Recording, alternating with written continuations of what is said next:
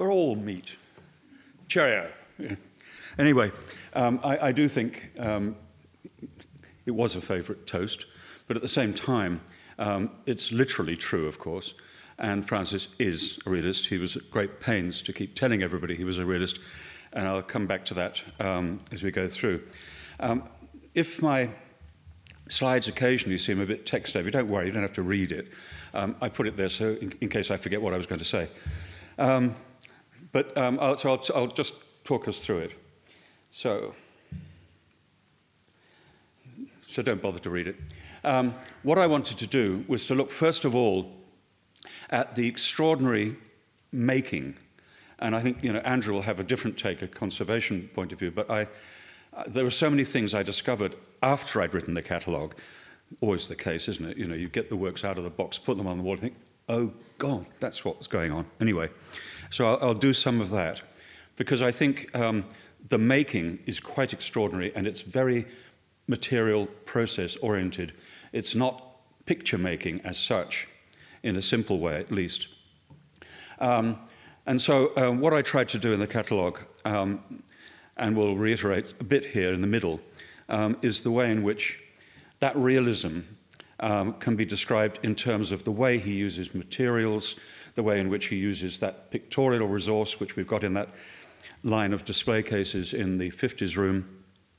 Um, and I had quite a long conversation with Dawn Ades, who was originally going to write an essay to back me up, but actually she didn't get there in time. So she said, Tony, you do it. I thought, well, yeah, okay.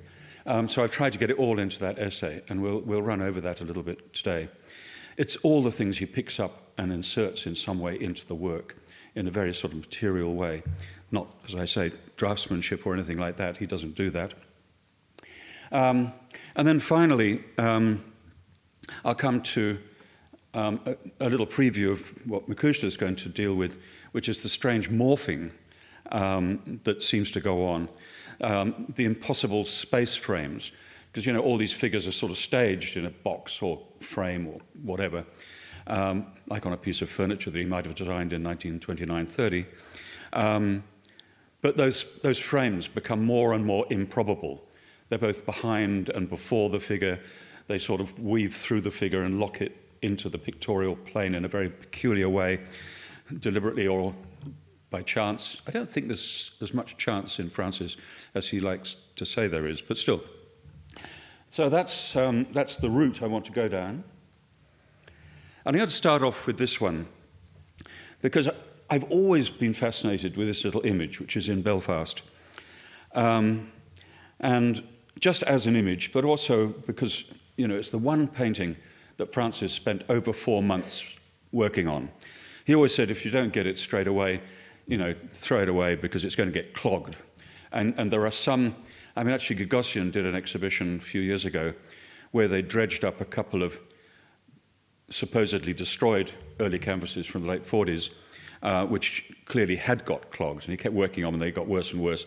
And he thought he'd destroyed them, but Larry's team managed to find them and put them on display. Um, and it was actually, for a curator, actually fascinating to actually see those failed works because you know, if you take chances, and Francis is, um, apart from playing roulette, the only gambling he liked really was roulette because it was a one throw of the dice kind of thing. Um, his painting is exactly like that. And just like Anselm Kiefer, if you take ridiculous risks and demand that you need to know nothing about painting at all, then um, you're going to have to destroy most of the works, as Anselm very sensibly used to, um, and Francis did throughout his life. So um, this one fascinated me because um, that kind, the vertical strokes that, that create the sense of a kind of somewhat translucent veil-like curtain, like it's lycra or something, um, bouncing across a really crusty underpainting.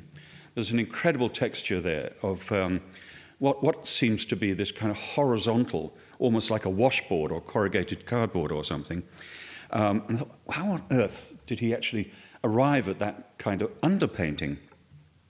Um, and it, was, it baffled me. I went straight from um, Belfast to Paris, in fact, to look at Monet's late water lilies uh, in the orangery, because there, you know, he's built up this incredibly craggy, dry, crusty surface. and then comes back with a slightly liquid green or blue, and it becomes light and air and transparent as the brush. I mean, Elkins describes the way the brush bounces across the surface, leaving a sort of transparency and colour showing through, and so on. And in a sense, although this is very leaden uh, as, as a sort of mono, monochromatic work, it has that kind of translucency. But how on earth did that come about? Just to get a close up of it. He's also built up things like the teeth and the arrow, which stands up a millimetre or so above the surface of the paint. Um, but you can see, perhaps there, very particularly, you know, this kind of strange corrugation and the way the paint, the vertical brush strokes uh, bounce across it. I just put in this little bit of uh, tomb, tomame um, with the safety pin because, of course, you know, it's often referred to, the, the, the, safety pin that appears in Bacon's paintings actually possibly being influenced by Duchamp. And because I'm going to come back to Duchamp in a big way, um, I thought I'd just bounce that in as well.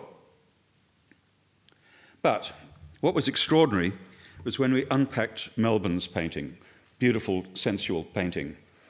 Um, and I was looking at it and, and looking at the, the way uh, the, the canvas shows through. It's one of the colors he uses quite a lot is actually raw linen canvas.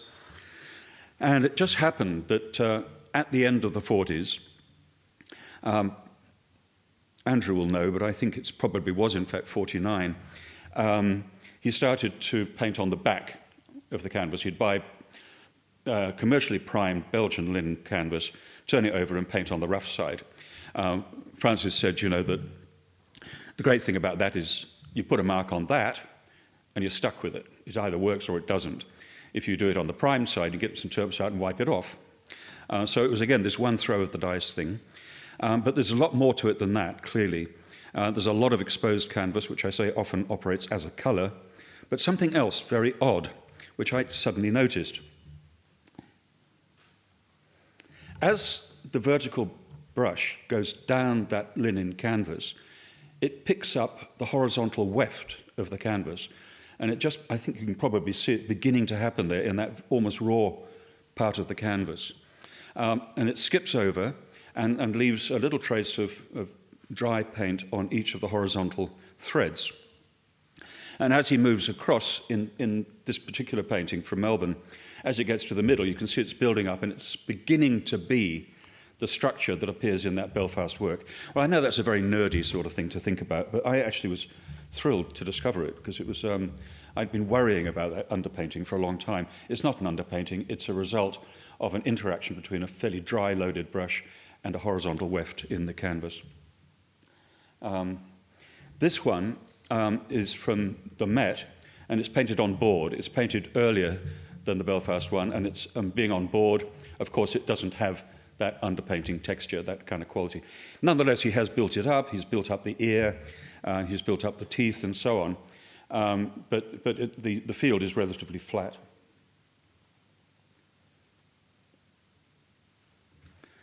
So, I've opened the show with a painting that Francis never allowed to be in retrospectives. Um, I think he wanted to kick off his career in 1943, not 1933. Um, but I think it's kind of interesting because, uh, first of all, of course, it's the first time he's published in Herbert Read's famous Art Now book. The fact that Herbert Read decided to put it on a double page spread with um, Picasso Bather from the late 20s um, which, of course, Francis says he saw in Paris. There's a slight dispute about which show he actually saw, whether it was in 1928 or what, but around that point.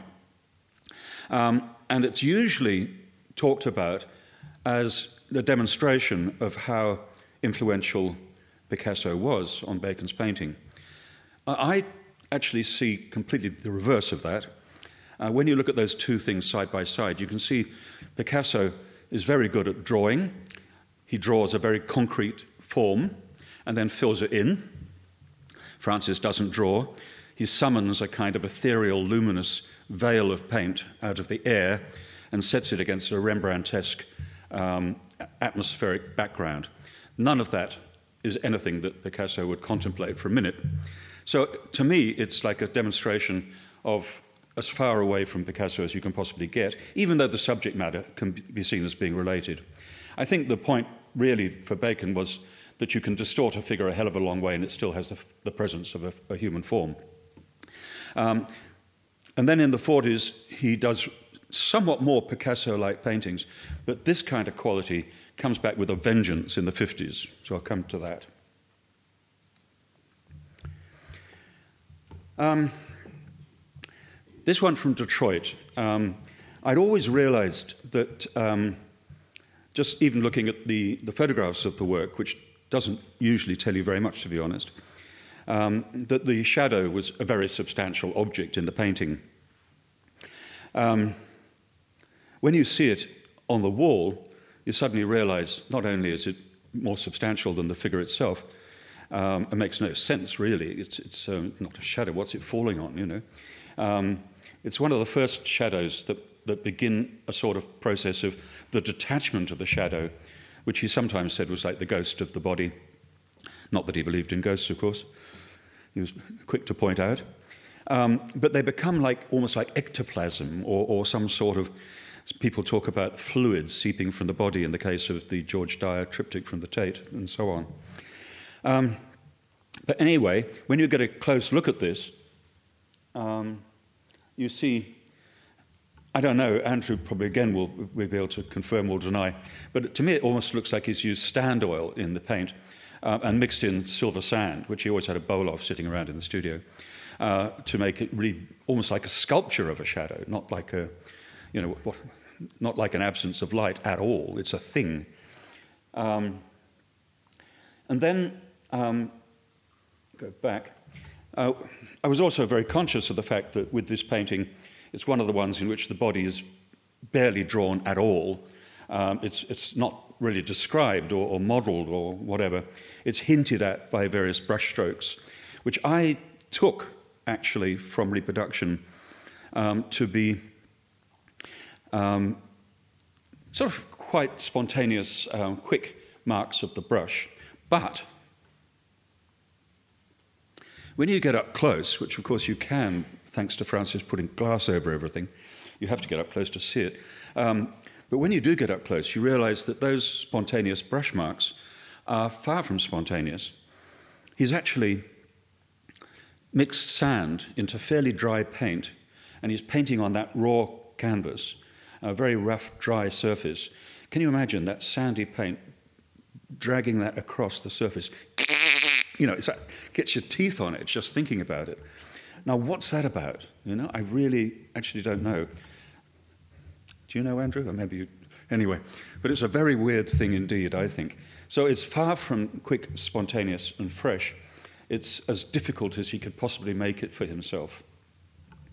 Of course, you probably noticed a few times um, arrows appearing. Uh, Francis would say, I just thought I needed something there. Um, there's all sorts of ideas came to my mind about that actually, because people do ask you, what's that for? Or what's that circle in the middle of the, the, the canvas? Uh, sometimes I think it's a paint lid, but anyway, you know, I, I, I was tr- tending to describe it, particularly in terms of our own self portrait from 76, as a kind of geometric counterpoint to the, the gesture of the painting of the body. And actually, it was one of our guides who said, Ah, a still point in a turning world. Of course, you know, because Bacon's besotted with Eliot, and in the four quartets, as that, that comes up, I think it's in Burnt Norton, might not be. Anyway, um, and I thought, well, maybe the arrows are also, you know, like this turning world. Anyway, I don't know. And on that wall in the 50s, incidentally, I, I, I really wish I'd known that when I got them out, they were going to make a wall, as it were. Uh, there's a cluster of five in the middle. Um, and that one we're just looking at from Detroit is the sort of one of three large ones on the left, and this one's one of the three in the middle of, um, on the right. And um, they just became a cluster in my mind immediately I saw them.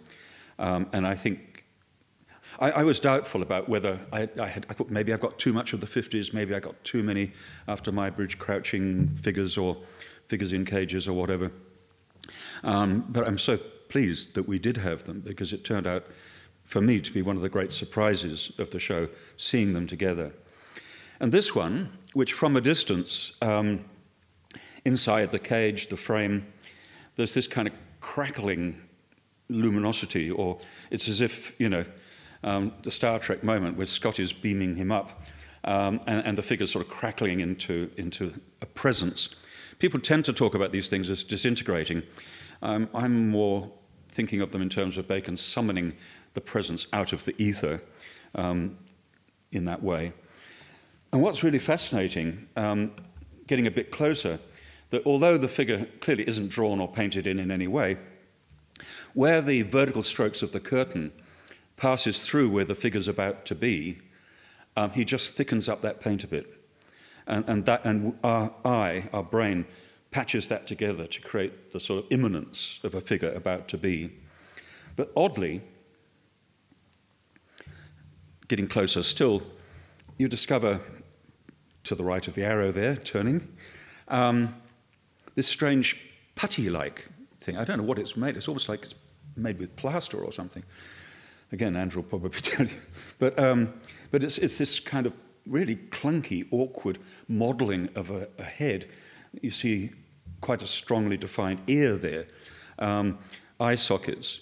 It, it remains relatively unformed, though, so um, people from a distance, some people look at it and think, ah, it's a skull. Other people um, see a gorilla um, sitting there. Um, I just think it's a man in a suit. I mean, you can see the lapel. Um, but, but what is that modeling up of the head doing, um, where the rest of the figure is so um, unformed? And having modeled it up, how come it's still so unformed? You know, what's that about? Anyway, I, mean, I really can't speculate why, um, except that here's somebody who really knows when he's got something working, um, even though he doesn't know what he's doing, I think. Anyway.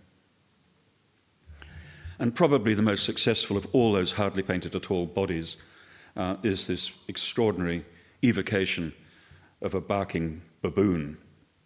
Hardly any paint on the body of the baboon, and yet that presence of that primate in that painting is incredibly powerful. Probably my actual favorite painting as such, not as curious as the, um, that body disintegrating or coming into being from the estate, but um, a beautiful thing. Curious enough, it's the one painting in the whole show you might notice that doesn't have a Francis Bacon frame on it. I think probably MoMA thought it wasn't modern enough. Um, I did ask the conservatory, and they had no idea why they'd taken the Francis Bacon frame off and put that on. Anyway, um, that's an aside, because, I mean, people do ask, and Francis was very keen that his paintings would be grand. I mean, if in the 50s, 60s, and 70s, grandeur was not something artists aspired to, people were rather sort you know, trying to be a little bit sort of direct, um, not, not being grand. Putting it in a gold frame under glass, like an old master, um, and Bacon wanted to be in there with the grand old masters. And in fact, um, he did in fact have a show with Caravaggio uh, a couple of years ago in Rome. So, the, the material, the um, indexical realist kind of angle that I was um, trying to get together, Francis constantly talked about Marcel Duchamp, not really about Picasso, but about Duchamp. And it was never clear, he never said why, actually. Uh, David Sylvester tried to get him to talk about the large glass. Um, yes, Francis, you know, you must be thinking about Duchamp's large glass because, you know, he wanted the reflections in the glass and the transparency. And Francis said, no, I just wanted to protect the paintings. I can't varnish them, which of course is true. He couldn't varnish them because you see so many different textures from matte to gloss to sandy. Um, if you varnished it, you'd kind of kill that. Um, so it had to go under glass. And, uh, but that's the artist, you know, being evasive because he's really evasive in his conversations. And David never got to push that question hard enough. Um, anyway, um, one hint came from the fact that he talked about using dust to create Eric Hall's coat in this painting in the first room. And I thought, that's, that's definitely a clue. And I did talk to Dawn Ades about that. And I pointed out that, you know, he wanted to get the furry texture of the coat, so he picked dust up off the floor and put it in the painting. It's almost impossible to detect with the naked eye.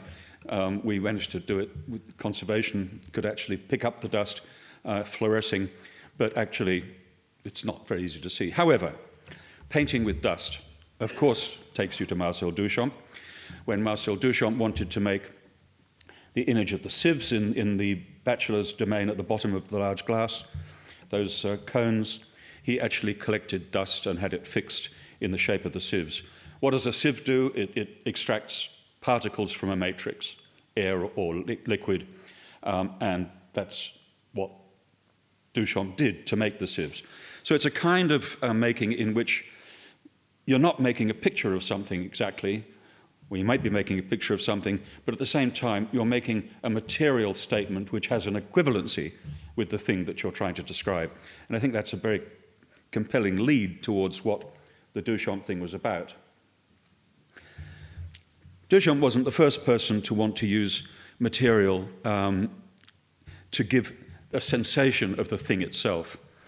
Um, and in Vermeer, you see the view of Delft on the left, in the far left hand corner of the view of Delft, the um, image on the right um, is a close up of that bu- building right on the left of the painting, and the inset is that window just to the right of the dormer thing. And you can see he's, he's mixed in uh, sand and, and really rough pigment to create a kind of bricky sensation in the paint.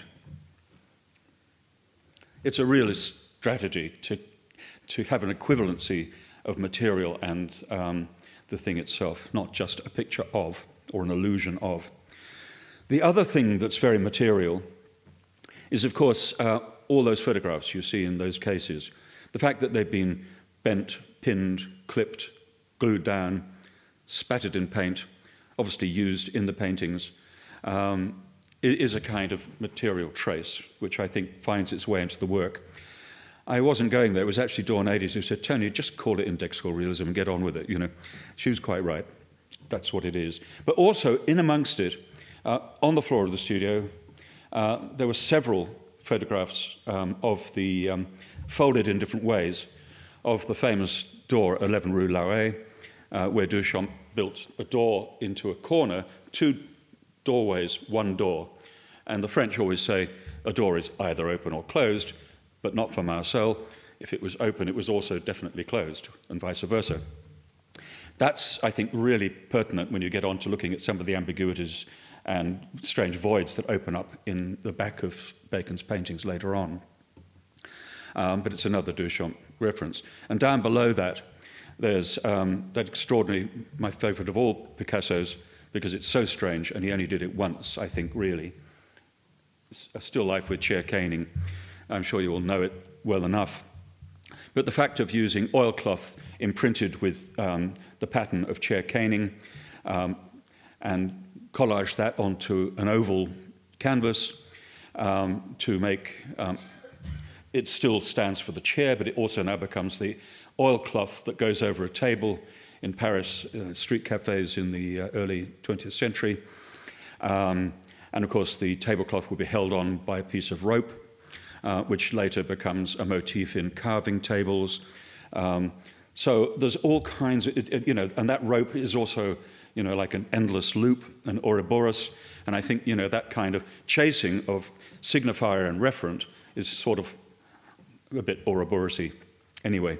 Um, but I think that, that kind of idea of actually turning um, the oval becomes also a perspectival tabletop, all these things going on.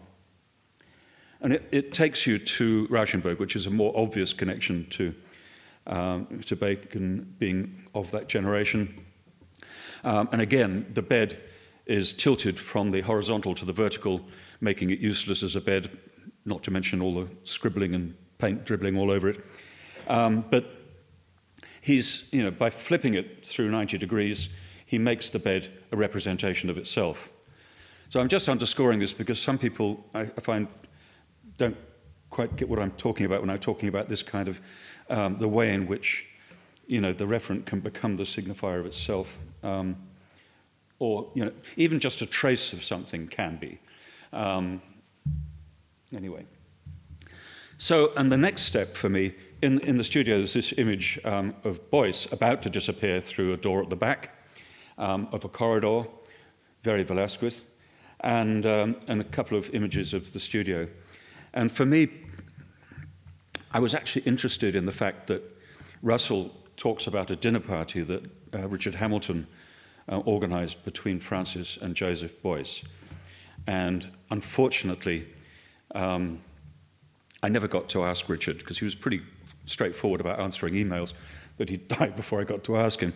But I am fairly sure that his intuition, similar to mine, that there is this kind of relationship um, between the chaos that breeds images and the cultural battery or fond of the assemblages of the late 50s and early 60s by Joseph Beuys. The bundles of newspapers in Beuys, he says, are a history of our time. Francis talked about the images on the floor of the studio being possible to put together as a book, which would be the history of our time. I think there was a resonance there, which is quite strong and uh, purely speculation, um, but I suspect that Richard had the same idea. Unfortunately, it didn't really work. It was fine, apparently, for the evening, and Beuys was quite keen to continue it, but Francis just wanted a crit in painting, and that wasn't, that wasn't going to be Joseph. This was my lucky find. Um, Eddie Batache, who lives part of the year in Sydney, um, was once asked by Francis, they saw a lot of Francis in Paris in the 70s, asked by Francis to translate a letter that Francis wanted to write to Michel Leiris, um, to describe to Michel Leiris what he meant by realism. And um, Michel was going to actually translate the Sylvester interviews, and, and Francis wanted to be quite sure that he got the message. So he's describing realism in his terms. And he comes to this part on this wonderful page where he says, Sometimes you see the grass, I'd like to pull it out with the earth and put it in the frame. But of course, it wouldn't work. You have to find some other method to make it work. On the other hand, uh, Beuys's mentee, um, Anselm Kiefer, wouldn't hesitate to pull up the grass on the earth and stick it in the frame. Just Francis wasn't going there. Um, but 61, he moves into the new studio. He gets a settled life. He's got he's surrounded by his friends. After the 50s, which is really scattered, he's all over the place. He's traveling all the time. He's sleeping on friends' couches. He doesn't have a proper studio most of that time. But 61 onwards, he's got a very relatively settled life, shall we say. And he, he settles down to painting these friends and so on. But I'm, I'm fascinated by the fact that in this painting of George Dyer, the, the kind of usual mugshot thing, like a police mugshot, center, left, right. Um, he's reached not just for photographs, but he's reached for the lid of a paint tube. Gone boom, boom, boom. See those circles? I'm pretty certain that's where that comes from.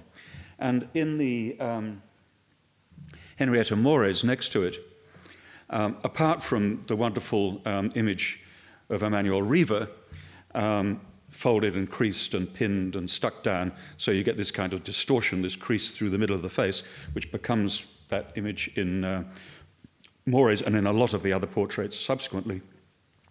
Um, you see this, um,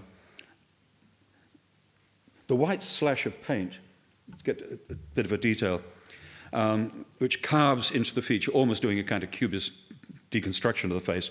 And then he comes back with a piece of old cardigan or something off the floor of the studio with red paint and he's kind of dabs it. And I, I, kind of think of it as like he's, he's doing this violence to the face and then he comes back and he's patting it quite gently. There's a tenderness about Bacon which I'd never expected to find. It was actually somebody on the radio from Brisbane said, What's the difference between Francis Bacon and Lucian Freud? And unfortunately, this was live, so I couldn't think about it much. Um, so I had spontaneously come up with something, and I thought, just popped into my head thinking about the images. I said, you know, I don't think Lucian Freud ever painted a tender anything. Um, and actually, there are lots of tender moments in Francis' paintings. And I think I'm right about that. Anyway. And particularly when you look at Leiris. Again, this sort of arc down the face from that Emmanuelle Riva distortion. Um, and then this very gentle pat, pat, pat, patting with, with some kind of fabric. Uh, sometimes it's um, looks to me like a cardigan. Sometimes it's corduroy, sometimes it's maybe sacking or something. And just coming, how am I going? Am I? Five, okay, good. So I'll, rush through this bit because I know Akushla is going to cover it um, somewhat. Sorry? Hmm? I've got 10. Oh, good, okay. Right, so I threw these in. Um, obviously, Velasquez was somebody uh, that Bacon was very interested in. I mean, not only the Pope um, that he painted again and again, although he regretted it later, like that awful painting after Van Gogh, the, the exhibition. it's good to have an awful painting. Anyway, um, he just couldn't do that, you know, that drawing with paint. It's not his thing. But Velasquez um, is very interesting because, of course, with Las Meninas, he's playing all kind of silly games with us. Um, you know, I had lengthy conversations uh, with Donald Brooke, who said that Foucault had it completely wrong. Um, the king and queen could not have been standing where we're standing now, looking at the painting with Velasquez painting them as us or us as them. Um, indeed, the image of the king and queen reflected in the mirror at the back of the thing is actually a reflection of the painting that, that uh, Velasquez is working on, and he worked out all the sight lines to prove it. But, you know, Foucault's analysis, I think, is fascinating nonetheless. And either way, um, I, I'm tempted to think Velasquez is playing with us in this respect. Um, and certainly he's thinking about your position before the work. You're on a kind of oogmerk, and everything else is revolving around that. Beuys again disappearing through the door at the back, just like the courtier in the back of the Velasquez, and another version of the image of the door at Rue Larrey. So, and I do that because, um, unfortunately, um, I may be wrong, Barbara, but I don't think um, Albers appears anywhere in the studio. Um, but it did occur to me that these kind of space frames are getting more and more improbable. So I just kind of put in the Albers as a kind of point of reference. Um, but you see, you know, the, um, this frame, which encloses the figure, sometimes passes through it, sometimes passes behind it. Part of the frame that should be beyond the figure turns out to be in front of the figure. And, um, and this becomes something you find in a lot of the paintings uh, it's really not making any sense at all. Um, you've got this very, I, I, think, again, quite a tender domestic scene of George shaving, and then in the middle, there's almost a kind of Yves Klein void instead of a mirror. Uh, curious. In that middle room, um, all the paintings reference Dyer. I mean, all of them, whether they say they do or not. And um, this one from Canberra, of course, the figure on the right there, that very, very um, distinctive profile, the Muybridge wrestlers, copulating couple, whatever they are, in the middle, um, based on, on, on, the hammock, the figure in a hammock, female figure in a hammock after Muybridge. Um, but you can see George very clearly there. And of course, the great um, memorial picture.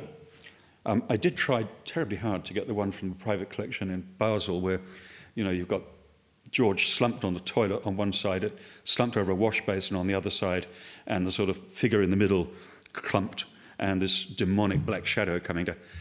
She was a lovely lady, and she's got a fabulous collection. She gave me a bottle of champagne, but not the picture. Anyway, I don't know where I would have put it, frankly. I've got no room for it. But the Tate one is pretty interesting.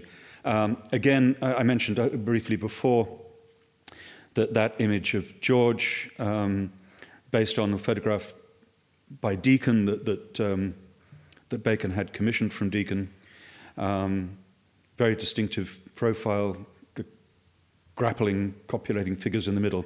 But here, the doorways, windows, voids, whatever they are, and this is going back to Eliot. I, I think, you know, um, this is East Coker, I think. Um, dark, dark into the night. We all go into the night. The, the statesmen, the patrons of arts, whatever, um, and by you know presumably then also Francis and George going into the night, going into the into the void, and that void is painted in an incredibly flat, matte way. Um, I know he's been using sort of rollers and doing things with um, acrylic paint and so on. Um, but it's not easy um, as Bob Law will testify, to make that kind of void. And, and this is almost as good as Bob Law at creating kind of a, an infinite depth of space into which the figure might then go. And again, you see um, George upside down in that sort of um, mirror, disc, magnifying glass, whatever it is, just above the Eumenides at the bottom there. Um, so this is the Dyer room. And this one from private collection in Malibu, I don't think it's been in a retrospective before. Um, I hadn't actually seen it before, and I almost didn't bring it out because I thought, you know, there's too much going on really, but actually the painting's much better than it looked in reproduction. Um, I'm really very interested in it, in fact. And again, that very distinctive profile who could actually ever miss George. Um, now, the interesting thing was that um, before the show opened, Daniel Craig came, and he was, um, you know, Bond person um, for a Bond meets Bond moment. And um, he played George Dyer in Maybury's Love is the Devil, of course, so he knew all about it. And he was going around picking out all these images, which are full, that middle room is full of. Um, but then it got weirder. You know how um, Francis always said, you know, why would you paint somebody who's dead? You know, when you've got them, you've got them. When they're dead, they're gone. There's nothing to be done about it. But from the moment that George died in 1971 in that awful way, I guess everybody knows about that. Um, the, the eve of his great show at the Grand Palais, which was going to be the climax of his career, um, and his lover was found dead in the hotel room uh, of a barbiturate overdose. Francis's own barbiturates prescribed to him by his doctor, um, and Francis had been quite irritated. Well, so anyway, um, so there's this terrible moment, but from that moment on, George appears almost everywhere. He, he can't stop painting him. He's painting this dead person, and not necessarily overtly. And I'm not suggesting it's psychological either. He must, I'm sure he knew what he was doing. But there's this morphing goes on.